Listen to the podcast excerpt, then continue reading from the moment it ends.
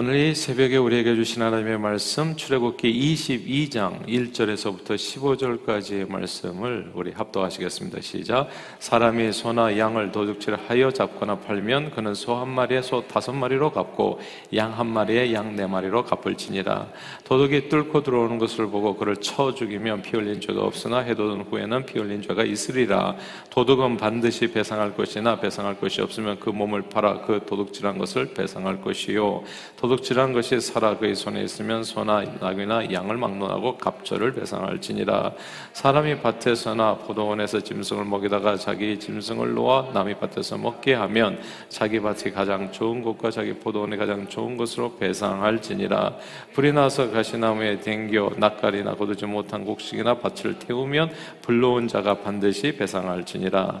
사람이 돈이나 물품을 이웃에게 맡겨 지키게 하였다가 그 이웃집에서 도둑을 맞았는데 그 도둑 도둑이 잡히면 갑절을 배상할 것이요. 도둑이 잡히지 아니하면 그 집 주인이 재판장 앞에 가서 자기가 그 이웃의 물품에 손댄 여부의 조사를 받을 것이며 어떤 이런 물건 즉 소나 낙이나 양이나 의복이나 또는 다른 이런 물건에 대하여 어떤 사람이 이르기를 이것이 그것이라 하면 양편이 재판장 앞에 나아갈 것이요. 재판장에 죄 있다고 하는 자가 그 상대편에게 갑절을 배상할지니라.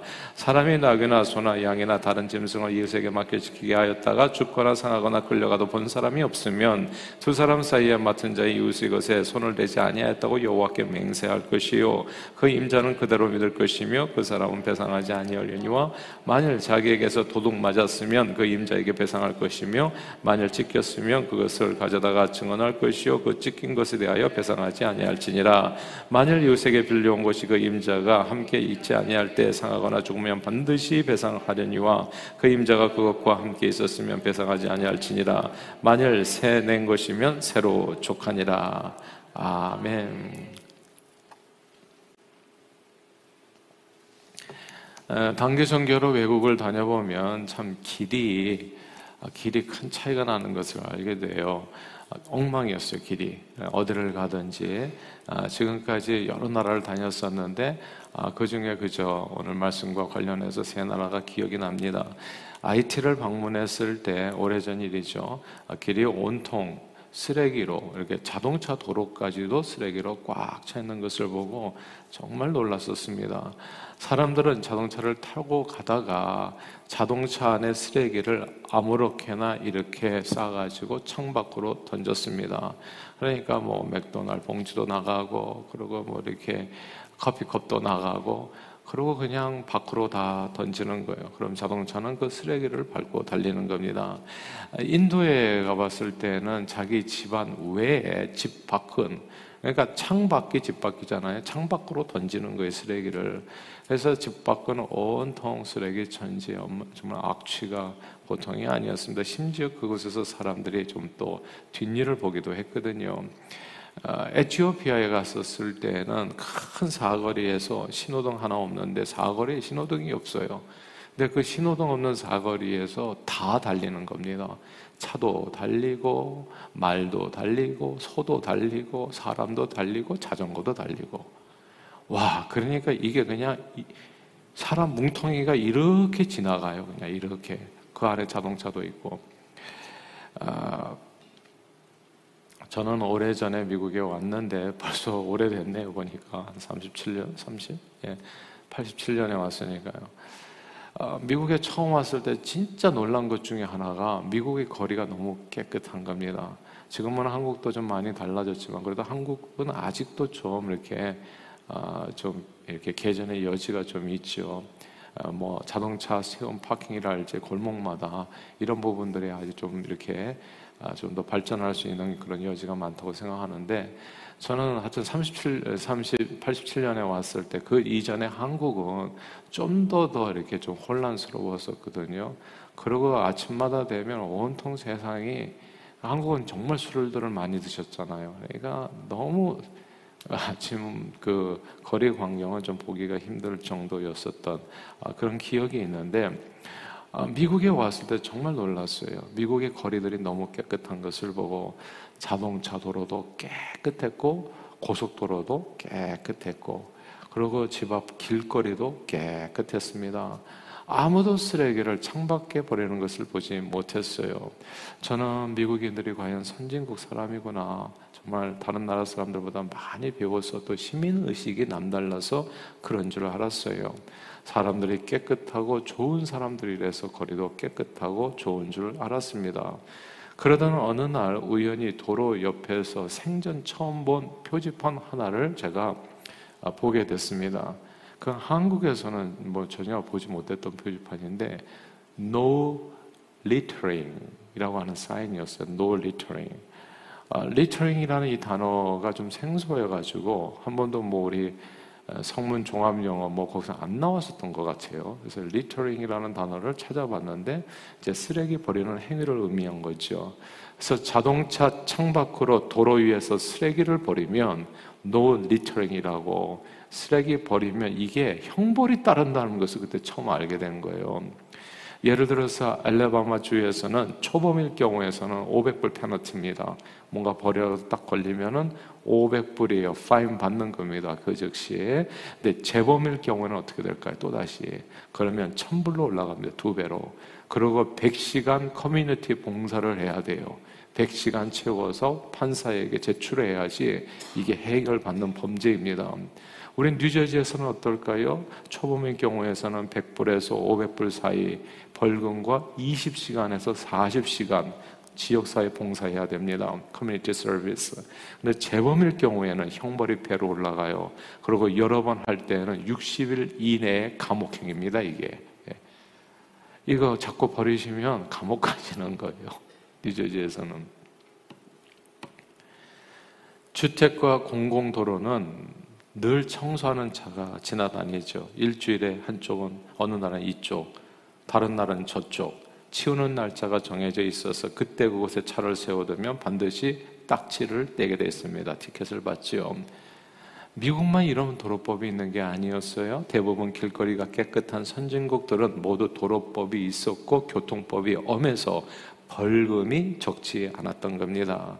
알고 보니까 거리가 깨끗한 선진국 사람들이 거리가 더러운 후진국 사람들보다 공중 도덕을 더 잘 지키고 인격이 훌륭해서 세상을 아름답고 정결하게 만드는 것이 아니었습니다. 선진국 거리가 깨끗한 이유는 알고 보니까 공중 도덕에 대한 엄격한 법이 있었고 각자 다른 사람이 안녕에 피해를 끼치게 되었을 때는 반드시 응분의 대가를 치러하기 때문에 이게 그 벌이 무서워서 이 티켓 받으면 누가 기분 좋아요? 우리도 그냥 예전에 여기를 문학회에 살았을 때 길거리에다 세워놨다 티켓을 받으니까 너무너무 기분이 안 좋더라고. 그 다음 날에서부터는 그냥 누가 언제 뭐 이렇게 거리를 청소한다 말하지 않아도 티켓 한 번만 받으면은 고개 팍 박혀요. 그래가지고 그때는 반드시 그냥 허겁지겁 그냥 차를 옮기게끔 되어 있습니다. 이게 티켓이 이게 역사하는 거지 사람의 양심이 역사하는 게 아니더라고요 보니까 티켓 한번 받아보면 얼마나 그게 아픈지 예. 그 50불짜리 작은 티켓도요 아 그거 기분 되게 상해요 그러니까 그거 때문에 지키는 거지 사람이 착해서 지키는 것만은 아니더라고요 착해서 지키는 사람이 왜 없겠어요 예. 열에 한 명 있을까요? 근데 백에 한 명? 백에 99, 열에 아홉은 아마 형벌 때문에 그 티켓 안 맞으려고 지키는 게 맞을 겁니다. 지속적인 범죄를 할 때는 100불, 500불, 1000불, 60일 이내 감옥 등으로 경범죄인데도 불구하고 형벌이 가중되었습니다. 자, 이제 오늘 본문은요, 형벌에 대한 얘기, 왜 형벌이 있는가?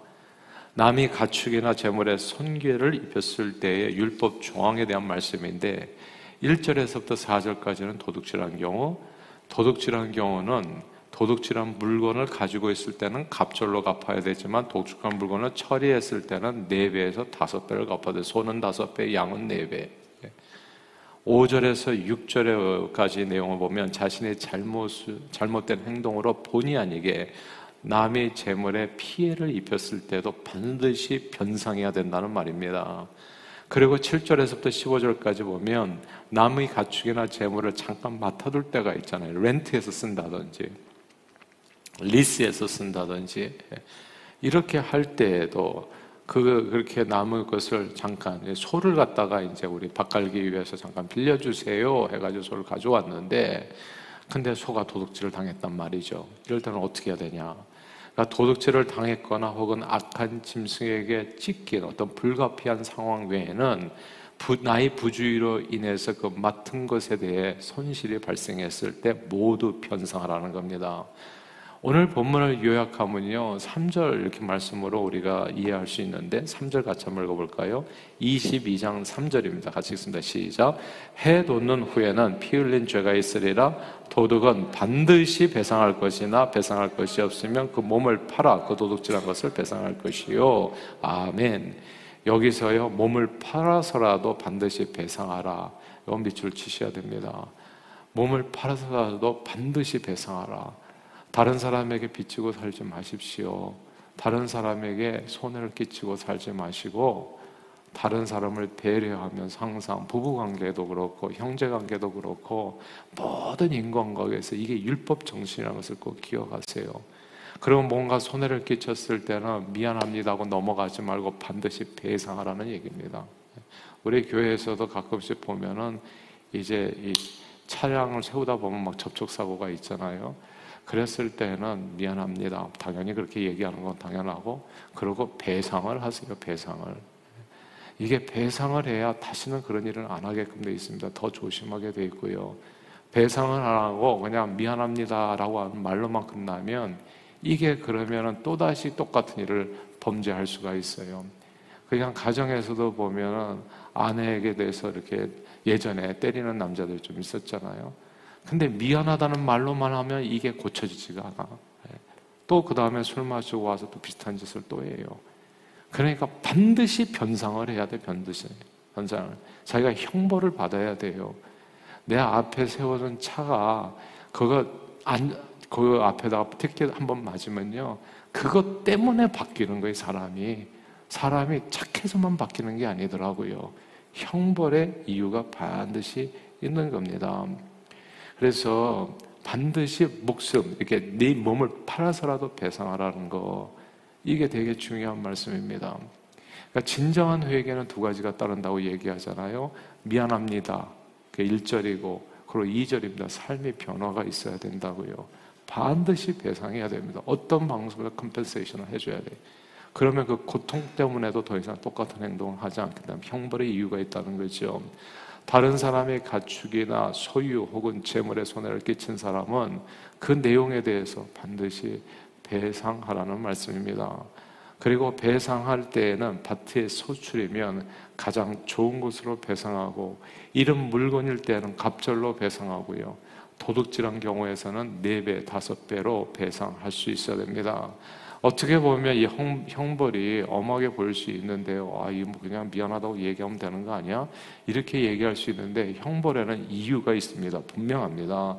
다른 사람들에게 해를 끼치는 잘못된 행동이나 범죄에 대한 확실한 형벌이 없으면 온 세상에 쓰레기 더미가 되어버리든지 때로 소중한 물건을 도둑맞아 힘들어하는 사람들이 생기고 심지어는 사람이 죽는 일도 그 가운데 벌어질 수 있기 때문에 모든 악을 사전에 미리 방비하는 길은 이게 결국은 반드시 변상하는 겁니다. 배상해야 돼요. 한국은 주취해서 술을 마시고 범죄한 사람들에게 형벌이 매우 관대한 편입니다. 근데 이게 술 마신 사람은 미국에서는 가중처벌이에요. 술 마셨다고 그러면 더 크게 범죄적인 벌을 받습니다. 술 마시지 말라고요, 그러니까. 예. 술 마시고 남을 해야 하는 행동을 처음부터 하지 말라고. 술이 이유였다면 술을 끊어야지. 예. 술 마시고 남을 계속 제정신이 아니라고 남에게 칼을 들고 휘두르면서 막 이제 상해를 끼치는 게 그게 옳은 세상이냐고 그게 바른 세상을 만드는 거예요. 그러니까 가중 처벌이 되는데 한국은 반대예요.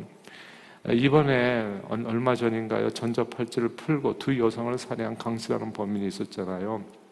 이 사람이 강도 강간 14범입니다 도대체. 이 사람이 감옥을 들락날락 하면서 계속 범죄를 이루는데 이게 손방망이 처벌이다 보니까 결국은 나중에 어떻게 돼요? 애꿎은 사람 목숨 두 명이, 두 명이 사라진 거예요. 그러나 미국은 이렇게 안 되죠. 14번까지. 미국은 아실 거예요. Three strikes out이라는 법이 있습니다. 중범죄, 예전에는 경범죄도 들어갔었는데 경범죄까지 하니까 이게 감옥이 만 원이에요. 그래서 지금 그게 약간 좀 바뀌었습니다. 2012년부터. 그래서 중범죄인 경우, 판, 판사가 판단해서 중범죄인 경우, 그리고 판사가 판단했을 때 다시는 죄를 범치 않을 거다라고 하는 거 판단 기준을 약간 둬서 그걸 약간 완화시켰어요. 근데 3 strike out입니다. 중범죄 전과 3범이면 사회에서 완전히 격리돼서 아웃이에요, 그냥. 그냥 종신형이에요. 못 나와요, 그냥. 예. 예, 때로 이 three strike 법이 너무 엄격해서 많은 죄수를 만들어낸다는 비판의 소리가 있었지만 이 엄격한 형벌로 인해서 많은 흉악 범죄가 제거되는 거. 만약에 그러니까 이 미국 같았으면은 이번에 그 강씨라는 사람은 못 나왔습니다. 그러니까 사람 죽이는 일도 없었을 거예요. 그러니까 이렇게 되어지는 겁니다.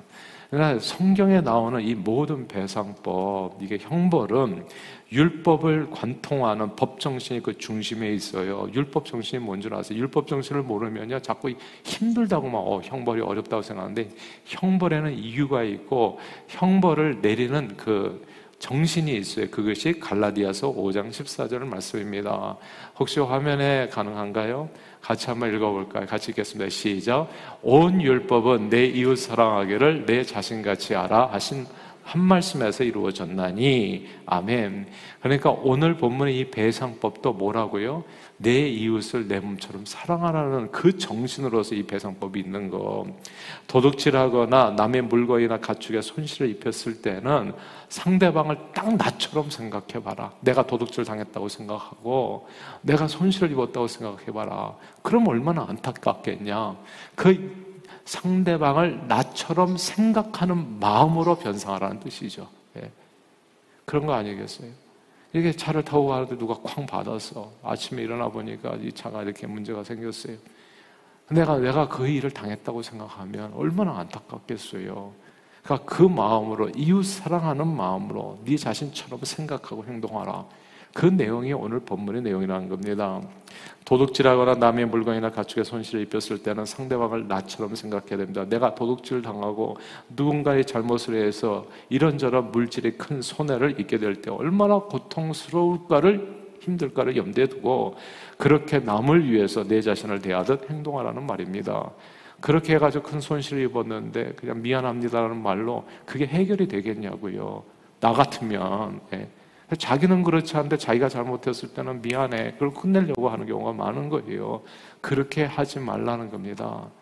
다른 사람에게 대해서 뭔가 손실을 말로나 행동으로나 마음에 상처를 주거나 힘든 일을 갖다가 겪게 했을 때는 반드시 형벌을 받아 배상하라는 겁니다. 뭐든지 compensation을 해가지고 다시는 똑같은 죄를 짓지 말라라고 하는 그 의미가 있는 겁니다. 보세요. 여성을 내 어머니나 혹은 누이로 생각한다면 여성을 대상으로 절대 나쁜 짓을 할 수는 없을 거예요. 이웃을 내 자신처럼 생각하지 않는 데서 모든 범죄는 시작하는 겁니다. 내 물건이나 소유를 도둑맞거나 남의 실수로 큰 손실을 입게 됐을 때 우리 얼마나 한없이 괴롭지 않아요? 근데 다른 사람에게 왜 그런 행동을 무심코 저지르냔 말이죠. 그러나 사람들은 늘 자기 중심으로 움직여서 자동차 타고 가다가 창밖에 먹다 남은 맥도날드 쓰레기 봉지를 버리고 음료수도 버립니다. 그리고 다른 사람의 물건이나 소유에 대해서 내 것처럼 아껴주지를 않아요. 그래서 이런 이게 사람의 악한 본성이기 때문에 이 악을 제어하는 방법이 뭐예요? 유일한 방법이 형벌이 제가 말씀드리잖아요. 길거리에 차를 세워두었는데 만약에 티켓을 떼지 않으면 내내 세워둘 겁니다. 청소하건 말건 예, 내 차는 거기다 세워둘 거라고요. 근데 50불 티켓인데 그 다음에 재범했을 때는 이 티켓이 200불로 올라가는 거예요. 그러니까 누가 다시 범죄를 저지르냐고. 사람이 착해서도 범죄를 저지르지 않겠지만은 그런 사람은 10에 진짜 하나, 둘 있을까 말까요? 100에 한 명, 두 명 있을까 말까요? 대부분은 티켓이 아파서 그 똑같은 일을 안 한다고요. 남을 지켜준다고요. 형벌의 이유가 있는 겁니다. 저는 미국이나 선진국 사람들이 후진국 사람들보다 훨씬 깨끗하고 좋은 사람들인 줄 알았어요. 그래서 거리가 깨끗하고 살기 좋은 세상을 만든다 했습니다. 그러나 알고 보니까 그게 아니었잖아요. 미국 같은 선진국에는 사람이 좋다기보다는 남의 재물이나 남의 삶의 피해를 끼쳤을 때는 반드시 배상할지니라. 예, 네 몸을 팔아서라도 반드시 배상하라. 예, 공중도덕을 행하는 경우에서는 심한 형벌이 있었을 뿐입니다. 그러나 주님은 우리가 법을 형벌이 두려워서 지키기를 원하지 않으세요. 주님이 원하시는 것은 늘 우리 마음의 중심입니다. 정말 10명 중에서 한 명, 두 명이 있을까 말까, 100명 중에서 한 명, 두 명이 있을까 말까 하는 그 마음, 이웃 사랑을 실천하는 마음으로 법을 지키라 그 뜻이죠. 예, 두려움으로 하지 말라. 그 중심의 주, 님은 우리가 이웃 사랑으로 행하기를 원하는 겁니다. 이웃을 사랑하는 마음으로 자동차 밖으로 쓰레기를 버리지 않는 거. No littering, 쓰레기 버렸다가 500불 벌금 받는다. 이 마음이 아니라 이웃을 사랑하는 마음으로 그 쓰레기 누가 치워야 되는 거예요? 내가 버리면. 이걸 생각하면서 나라면 어떻게 돼? 내 앞에 누가 던져놓은 쓰레기로 가득하다면 내가 기분이 과연 좋겠나? 예? 내 몸처럼 생각해서 이웃을 그렇게 못된 짓을 하지 말아라. 잘못된 행동을 하지 말아라. 주님 이렇게 얘기하시는 거거든요. 이웃 사랑하는 마음으로 남의 물건이나 소유에 손실을 끼쳤을 때는 사개오처럼 내가 정말 미안합니다. 상대방의 입장에서 생각해 보면서 그래서 사개오는 네 배나 갚아준다고 했잖아요. 내가 누구 물건에 손실을 끼쳤을 때 내가 네 배를 갚겠다. 다시는 그런 행동을 하지 않겠다고 하는 진정한 회개의 증거인 거거든요. 이것이 하나님께서 기뻐하시는 진정한 회개요. 이렇게 회개하면 회개하라 그러면 천국이 가까워느라 천국이 가까워지게 되는 겁니다. 그러므로 늘 주님의 말씀 따라서 형벌을 두려워함이 아니라 이웃을 내 자신처럼 사랑하 행동하는 저 여러분들이 다 되시기를 바랍니다. 그럼 아름다운 하나님의 나라가 이루어져요. 부부간에서도요 말과 행동을 조심하신 조심하실 수 있기를 바래요. 예. 상대방이 이런 말을 들으면 기분 좋겠나? 딱 한 번만 내 자신처럼 사랑하시면 정말 행복한 부부생활 사실 수 있어요. 그리고 부모와 자식 간에도 정말 행복해지고, 그리고 교회에서도 진짜 행복해지고, 우리는 진짜 상대방의 너무너무 기분 나쁘게 하는 이런 말들을 쉽게 해. 자기가 들으면 아마 펄펄 뛸걸, 견디지 못할걸요. 왜 그렇게 못된 짓을 계속하냐고요. 형벌이 없어서 그런가요? 근데 형벌이 있어요. 그 모든 일에 말한 대로 하나님께서 갚으신다고요. 벌 받아서 그때 매 맞고 고치지 마시고 항상 미리 이웃을 사랑하는 마음으로 적극적으로 이웃 사랑을 실천해서 이웃의 삶을 복되게 하시고 아름답고 정결한 세상을 만들어 가는데 존귀하게 쓰임 받는 저 여러분들이 다 되시기를 주 이름으로 축원합니다. 기도하겠습니다. 하나님 아버지 상대방이 나라면 어떤 기분일까 생각하며 우리는 말과 행동을 조심하게 됩니다. 지금까지 내 중심으로만 생각했던 이기적인 행실을 회개하며 늘 이웃을 내 자신처럼 생각하고 사랑을 실천하여 함께 더불어 살아가는 이 세상 더욱 복되고 아름답게 가꾸어 가는데 쓰임받는 저희 모두가 되도록 오늘도 성령님 감동하시고 축복해 주옵소서 예수 그리스도 이름으로 간절히 기도하옵나이다. 아멘.